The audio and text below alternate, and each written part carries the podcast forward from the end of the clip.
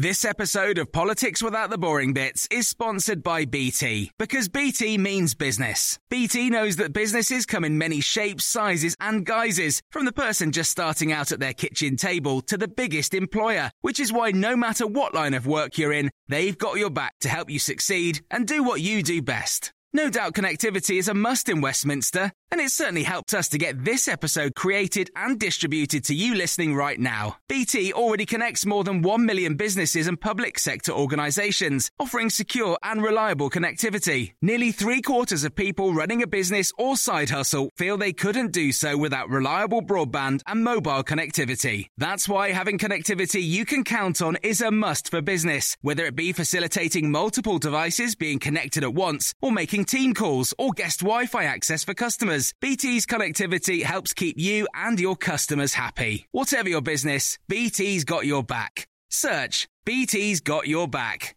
This episode of Politics Without the Boring Bits is brought to you by Luton Rising, owners of London Luton Airport, the UK's most socially impactful airport. Find out more at lutonrising.org.uk. Hello, welcome to the Red Box podcast on the Times. I'm Matt Chorley, bringing you the best of my Times radio show, Monday to Thursday, 10 till 1. One of the big things we do on the show every day is our quiz. Can you get to number 10? 10 questions, each loosely connected to 10 cabinet jobs. The more questions you get right, the better the cabinet job you get.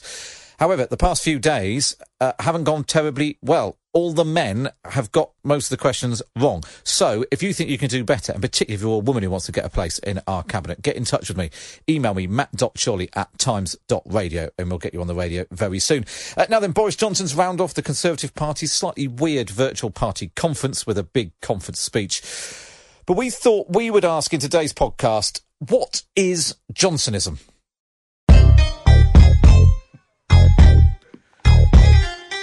May I have your attention, please? May I have your attention, please? Will the real Boris Johnson please stand up? I repeat, will the real Boris Johnson please stand up? Well, as the Prime Minister addresses the virtual party faithful, it's even less clear who he is. What is Johnsonism? Maybe we'll find out in his speech at 11:30 this morning. Is he a liberal? Is he a London liberal or a parochial populist? A freedom fighter or a nanny state weight watcher? What does he want offshore? Wind farms or ferries full of migrants? Well, few people know the Prime Minister best than my first guest. Rachel Wolf got her first job in politics working as a researcher for Boris Johnson 14 years ago when he was a shadow education minister. She later advised him when he was London mayor, before becoming an advisor to David Cameron and Michael Gove. She went on to co found the Public First Public Policy Research Agency. But also, a year ago, she was drafted in to write the manifesto which would help deliver an 80 seat majority for Boris Johnson. And she joins me now. Good morning, Rachel. Good morning. So I suppose the first question is which is the Boris Johnson you know? So I think the announcement this morning was pure, unalloyed Boris Johnson, in that it was about giving the sense that the future not only can but will be better than the past. Um, and that we are all sort of marching together towards it. He's seeking things that unite people. Clean energy is one of the sort of few areas where pretty much everyone, regardless of their place uh, or background, kind of believes this is an important um, priority. And that's what he's always tried to do, right? He's always tried to find things which both uh, unite different parts of the country and different people. Um, and try and kind of march us inexorably and with this sense of goodwill and optimism, towards the future. Um, and it's quite striking, I think, that the two domestic speeches he's chosen to do in the last couple of weeks, and they're the first domestic announcements in a really long time, were on this clean energy and two on skills, which again is something that everybody gets behind. Uh, just on the subject of the, the, clean energy, he's going to make this. He's going to renew this joke about oh, people used to say that wind farms can't take the skin off a rice pudding. It was him who used to say that. It was used to be yeah. him who used to take the Mickey out of uh, wind. farms. Let's take a listen to him making this joke last year. So I remember it was only a few years ago when people were saying that solar power would never work in cloudy old UK. Uh, uh, and they said that wind turbines would never pull the skin off a rice pudding. Remember that? So that's it's such a good joke. He's going to recycle it again uh, today. Uh, but of course, it was him. We're into recycling now. Exactly. He's, he's, he's very green, but it doesn't. It sort of fuels the suspicion with him that sometimes he. Should we take him seriously now, or should we have taken him seriously before when he used to when he used to mock green energy projects? Well, he's going to know that people will be pointing this out, and I think what he's probably gently saying is that he uh, has changed his mind and he has bought as a lot of us have, I think the across the country, um, concern about the environment, belief in the importance of renewable energy, belief that this is a problem that can and must be solved, has changed dramatically over the last 10 years. If you measure popular opinion 10 years ago, they would not have shared the same concern for the environment as um, as they feel today. And so he's pointing out that he's changed his mind. Um, and he is a politician that changes his mind. Uh, while I think understanding deeply, I've always been struck by this, that um, you have to do things that are possible within human nature and allow people to live their lives. I, I suppose one person's uh, change of mind is someone else's. You know, he doesn't really believe in anything. What What do you think is is Johnsonism? What What is it that he believes in which hasn't changed? Because you know, at one time he was a big proponent of staying in the single market, and then he, you know he wasn't. He used to criticise wind farms, and now he wants more of them. So what what is it that, that he is his sort of constant that we can sort of point to, and that's his sort of compass as a leader? So I think the common threads that I felt were very obvious when I was working on the manifesto, and I think are still very obvious in these uh, speeches that he's been given, are number one, um, you can, as a country, um, invest, build. He thinks infrastructure and technology are central to our future in a way that transforms that future. So you can do things to make the future better. Um, number two, you have to do it in a way that understands that people want a fundamentally fair society. They want to get on with each other, but they want a fundamentally fair society where people who play by the rules are um, are rewarded for it. Um, and three, which um, has obviously been quite absent because of the need to deal with the pandemic.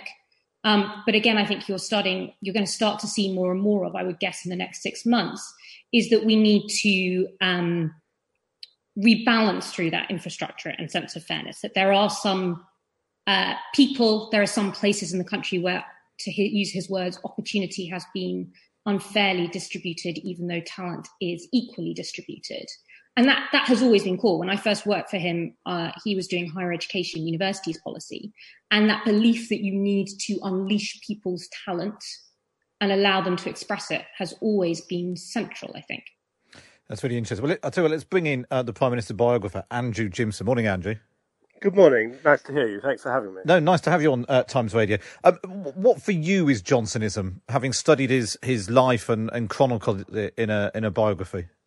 Well, I'm sorry, Matt. It's a completely ridiculous question. You're trying to understand the Prime Minister in ideological terms. He doesn't have an ideology. As Rachel said, he has various instincts. He's a Tory pragmatist, and he's a direct descendant of Benjamin Disraeli, the most inspiring Tory Prime Minister of the 19th century, who believed in the greatness of Britain and the welfare of the people. And these are not ideological points. It's patriotism plus um, making sure that everyone um, can share in in, in the good things of life. Um, which, of course, you can you can you can say that this is intellectually unsatisfying, but it's very politically it's very very difficult to oppose because who doesn't want Britain to be great and who doesn't want the people people's welfare to be secured? So, is the test then that is he up to the job of delivering on that? Because you're right, no one is going to disagree with we want better skills and greener technology and everyone getting on in life. Is, well, he, is he is he is he the sort of the administrator to deliver it? Up to it, but what he likes is is is stormy weather. So the very thing that most of us would think, "Gosh, how terrible!" He's being accused of being incompetent. They've lost some of the tests. Uh, uh, the, the, tyranny of the story. It, it, although the media is no longer concentrated in Fleet Street, the story is still there's still this tyranny, and uh, at the moment the story is Johnson's incompetence. Um, well, he'll be damn, damn determined to prove that he's competent, uh, and he'll have to. He hasn't yet got all the people he needs. I mean, he'll need people like Lord Beaverbrook who can actually get the Spitfires built, that sort of stuff. Um, he hasn't done it, but he's he's very much in the market. So um, if if you fancy a change from broadcasting, Matt, I'm sure there'll be a role for you in in making sure that those, spit, those Spitfires are running off. I'm not running sure off the production line in Southampton or wherever they. I'm not sure if it, there's a shortage of competence and I'm necessarily the right person for the job. uh, Rachel, do you think he's? Up, I mean, we, we're what over a year now into his premiership. If he hasn't got his ducks in a row in the middle of a of a national crisis like this, is he ever going to prove to us that he's a competent leader? I think this is probably why he's making these announcements. Um, I mean, there are there are two things that you need to do fundamentally, fundamentally if you have a hope of delivering.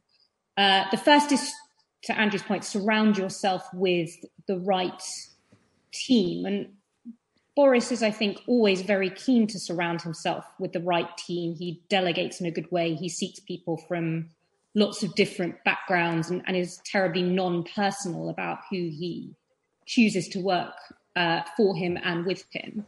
And the second is to give yourself some runway. Um, we've only got four years until the next election. We have effectively lost a year for the right reasons uh, since the manifesto was published and since the election was won.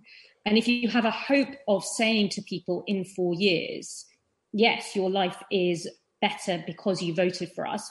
Before the pandemic, you know, they were very clear that they felt that the people in the Red Wall had lent their votes um, and, and needed to be proved right in lending those votes um, then you've got to start investing now. I think one of the most interesting tensions you're going to see over the next six months is not what is Johnsonianism, but how do you invest and make decisions about post COVID when it is still so uncertain how the economy is going to function and when this is going to be over. But they're going to have to, or they'll have nothing to show in the next four years. If you like what you're hearing, you can listen to the whole of my Times Radio show. Either listen back on the Times Radio app or you can listen live Monday to Thursday, 10 till 1. We'll have more on the episode after this. If you thought the only way to get a more defined jawline with natural looking results was through surgery, think again. Juvederm Volux XC is a non surgical injectable gel filler that improves moderate to severe loss of jawline definition and can help you achieve natural looking results with little downtime. Even better, this improved definition lasts up to one year with optimal treatment. No maintenance required. Improve jawline definition for a smooth, sculpted look with Juvederm Volux XC. For important safety information and to find a licensed specialist, visit juvederm.com. That's J U V E D E R M.com. Not for people with severe allergic reactions, allergies to lidocaine, or the proteins used in Juvederm. Common side effects include injection site redness, swelling, pain, tenderness, firmness, lumps, bumps, bruising, discoloration, or itching. There's a risk of unintentional injection into a blood vessel, which can cause vision abnormalities, blindness, stroke, temporary scabs, or scarring. Talk to a licensed specialist specialist to find out if it's right for you. Planning for your next trip? Elevate your travel style with Quince. Quince has all the jet setting essentials you'll want for your next getaway, like European linen, premium luggage options, buttery soft Italian leather bags, and so much more. And is all priced at 50 to 80% less than similar brands. Plus, Quince only works with factories that use safe and ethical manufacturing practices. Pack your bags with high-quality essentials you'll be wearing for vacations to come with Quince. Go to quince.com slash pack for free shipping and 365-day returns. This episode of Politics Without the Boring Bits is brought to you by Luton Rising, owners of London Luton Airport, the UK's most socially impactful airport. Find out more at lutonrising.org.uk. I mean, one of the things that he and you know the, the real uh, streak that's come out of him during the, the, sort of the latter part of the of the pandemic is it it's suddenly become a sort of real freedom fighter. Let's take a listen. Difference between uh, our country and many other countries around the world, and that is our country is a freedom-loving country, Mr. Speaker. And if you look at the history of this country over the last 300 years, uh, virtually every advance in, from free speech to democracy uh, to uh, has been has come from this has come from this country, and it is very difficult to ask the British population uh, uniformly to obey uh, to obey uh, guidelines in the way that it is necessary. Andrew, I, I, sort of take his point. He's banging on the dispatch box there to, to emphasise uh, his point. But being a freedom loving country doesn't keep people in jobs or put food on the table or, or help us get better when we're sick, does it?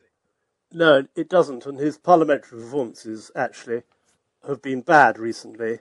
He's not good as a leader at giving the feeling to the House of Commons that he's taking the House of Commons into his confidence, that he values having the argument there that he's even prepared to have votes there on what he's doing. And so his own MPs, uh, including sort of estimable people like Sir Graham Brady, the chairman of the 22 committee, um, they are very, very angry about this rule by decree. Um, and I think it, it, it, does tend to make for bad government as well. I mean, of course, you've got to make decisions. You've got to, you, have got to be out in front, but you can't you can totally ignore the poor bloody infantry who have to follow you over the top. And that's rather what he's been doing in the House of Commons. And I think that is bad, actually, and it cuts against his idea of national togetherness if he won't bring um, even sort of conservative MPs together with him. Um, that that's something he's got to he, he, has actually got to change the way he the way he deals with Parliament.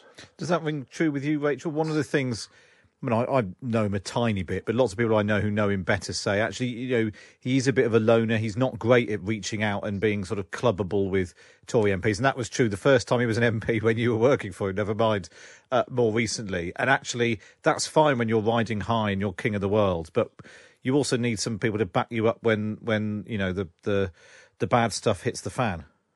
I mean, my impression is that in general, for obvious reasons, it's much harder to keep Parliament together, keep your MPs together in the midst of this, because they're not physically together, and that a huge amount of how you bind people and bind new MPs has been disrupted um, because of the pandemic. But I don't want to be too cynical. I, I also think that in the end, if he is seen to be delivering for the people who voted for him, and if he is seen to be someone who is going to lead the Conservative Party to another election victory because he can claim that delivery, they'll be fine. Um, and so going back to what we were talking about earlier, he's got to put down these markers over the next six months, as well as COVID, that he has a delivery plan that makes sense for their constituents. That that is the fundamental test always of support, because um, in the end, the Conservative Party is still a party that likes to win elections. yeah, as ever. Um, and, and one of the things, obviously, that comes up time and time again when we we do uh, opinion polls or you know we've run focus groups here on Times Radio is uh, Dominic Cummings, the most well-known uh, chief of staff in possibly political history. Um, uh, let's take a listen to uh, Boris Johnson uh, defending Dominic Cummings earlier this year. I think when you look at the guidance, when you look at the particular childcare needs that uh, Mr. Cummings faced at the time, it was reasonable of him uh, to self isolate as he did for 14 days or, or more uh, with his family uh, where he did. Uh, so there's this impression, uh, Rachel, that he's a sort of puppet of Dominic Cummings. He's a prisoner in number 10. is that, does that chime with your experience? No, I've had this about various different prime ministers. It was uh, it was said of Theresa May as well that she was yeah, of course, yeah, that's true. And and you and you know in a different way, Tony Blair to Alastair Campbell.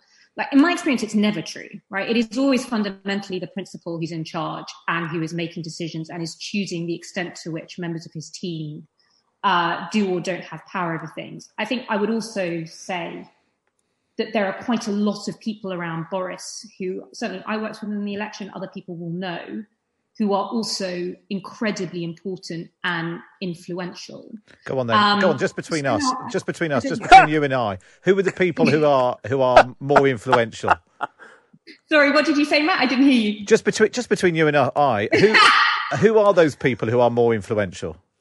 I I don't want to kind of embarrass them or put them on the spot, but you know, when I was working in the manifesto. Um, you know, Munira Mirza, who's the head of the policy unit, who was far more important in the manifesto process than I was, was absolutely central in understanding what people needed and wanted and how to translate that into credible policy. She's not the only one, but um, she's very important, I think.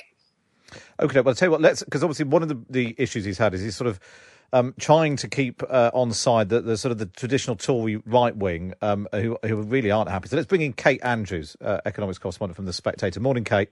Good morning. Um, what is it that the uh, the Tory right are looking for? Because even your mag- your magazine, The Spectator, not you know Boris Johnson once edited it. Um, normally a cheerleader for the Tory uh, uh, party, Tory governments, and even you seem to have slightly turned on him. What what, what is it you want from Boris Johnson? Well, cheerleader is a bit of a stretch. I, I think the spectator is looking for those classically liberal ideas to come out of the woodwork. I mean, look, I can't speak for the the magazine as a whole. I, I can certainly say that I'm I'm looking for some realistic thinking uh, going into the next three months, next six months, and, and certainly the next five years. I think this idea that they're just going to be able to pick up the manifesto from where they had to drop it earlier in the year to deal with the pandemic and run with it, it, it, it's very difficult to believe. A lot has changed. We still don't know the extent to which things have changed, but there are obviously going to be new priorities. And I mean, the, the one that comes to the, the top of the list for, for me is obviously healthcare. You now have possibly up to 4 million people having their surgeries and their place on the wait list reassessed because of the huge backup once people had their surgeries canceled and their treatments and their diagnoses canceled during the COVID crisis. I mean, that to me should be at the very top of any list. And whilst the Conservatives were investing more money in the National Health Service, they were never talking about fundamental reform. They weren't talking about how we speed up these wait lists. I mean, the UK has some of the worst wait lists in Europe. Um, that should be at the top of the list now. And so the idea that you're just going to pick up from where you left off at the beginning of the year seems fanciful. Um, it, I'm sure they'd like to be able to do that. I think we would all like to have not gone through these horrible past six months pandemic, but we are where we are. Uh, the question that we posed at the beginning of this is who is the real Boris Johnson? Are you clear about what sort of leader he is? Um, well, I think he's an optimistic one. Uh, I'm not. I'm, I'm genuinely. He he obviously is. I mean, we're getting talk of Operation Moonshot. He said on the Marr program this weekend that he really did think that something would have fundamentally changed in this crisis uh, by the time that we get to spring next year. He's he's very optimistic, and I sometimes worry too much. So I don't think we've properly leveled with the public uh, about what it really means to, to get everybody in this country vaccinated, what it would mean to have 10 million tests a day. I mean, these are pipeline dreams at the moment. I, I'm hopeful I'm, I would like these things to happen, but I'm not nearly as optimistic. And I, I do worry that if, if you're too optimistic, you don't bring in some of those practical changes or that practical practical policy that's needed to make our lives ever so slightly better uh, as as we wait and hope for these big silver bullet game changing things to happen. Okay, but yeah, I think you're right. He's very optimistic. Lots of um, Tory MPs are less uh, optimistic, as we said. Some even suggesting he might not lead the party into the next election. So let's bring in Professor Tim Bale. Uh, morning, Tim. You've been doing some research with um, Tory party members. Tell us what you found. Yeah, I mean, uh, this research hasn't been conducted, you know, uh, in the last few months. It was conducted right at the end of the um, 2019, just after the election, and we asked people if Boris basically fell under a bus. We didn't quite put it like that. Um, who they'd like to see um, replace him. Uh, and what you see there is a huge amount of kind of uncertainty there. Uh, I mean, over 40% of them said they couldn't possibly decide, they couldn't choose, they didn't know, you know, because they're such big fans of Boris. But actually, if you if you take out those, um, you get some surprising things. Like Michael Gove, although he stood and, and didn't do that brilliantly in the in the contest. Um, you know, he was probably the, the kind of the lead man to to take over. Uh, around a quarter of them uh, who said they did, you know, have a, a, choice, would have gone for Michael Gove. Um, but even then, there's not that many of them uh, have, have put him in the lead. Uh, and some people you would expect maybe to have done rather better. For example, Jeremy Hunt, who had stood against Boris Johnson and, uh, and had lost, okay, two thirds to one third, only 3% of members actually named him. So I think he's out for the count, really, as far as he's concerned, which is a, a good indicator for people who feel like sort of throwing their hat in the ring in these uh, contests. That it's not always the the wise thing to do. Had he stayed out of it uh, and uh, you know um, held his fire, he might have uh, actually been in a better position uh, this time around if, if Boris Johnson, you know, does ever go. And then there were some old favourites. So people like Jacob Rees-Mogg, he's still a favourite among about sort of 13, 14 percent of uh, Tory uh, members. Um, but but other people like, for example, Dominic Raab, I mean, only 10% of them said him. So the overall picture um, from that is is really there is no clear um, you know front runner. There is no uh, clear um, second choice, as it were, among Conservative members if Boris Johnson were to go. And what it also shows, I should say, is that of course these things really depend on who's in the news and who's not in the news, who's in a big job, who's not in a big job. Because you know we we took this poll just before Christmas this year, just after the general election five people out of 1,191 Conservative members named Rishi Sunak. Well, he didn't exist but then, did no, he? He's, exactly. He's, he's very know, much a, a twink- he was barely a twinkle in the eye, and that says something. I think you know, as Boris himself in some ways showed, you know, you can. It, it's really about salience. It's about where you are when the contest is declared or when the contest looks like it's going to happen. That's what really, really matters because there there is no obvious person to take over from Boris, and that's probably very good news for Boris Johnson if if you know he is really worried about his leadership. There is no one there, I think, who will necessarily step into his shoes. Okay, but just before I let you all go, then a nice straightforward yes or no question: Will Boris Johnson lead the Tories into the next election? Rachel Wolf, Yes, I think he will. Andrew Gimson, Yeah, he'll be in for 10 years. very good. Kate Andrews Yes, I think he will. and Tim Bale. I'm going to say no just to be different. That's all we've got time for on this episode of the Red Box podcast. Uh, you can now listen back to my whole show on the Times Radio app, where you can also now listen to all of the Times podcasts, including Red Box 2. Make sure you subscribe and review at the Red Box podcast wherever you listen. But for now, from me, Matt Chorley, it's goodbye. This episode of Politics Without the Boring Bits is brought to you by Luton Rising, owners of London Luton Airport, the UK's most socially impactful airport. Find out more at lutonrising.org.uk.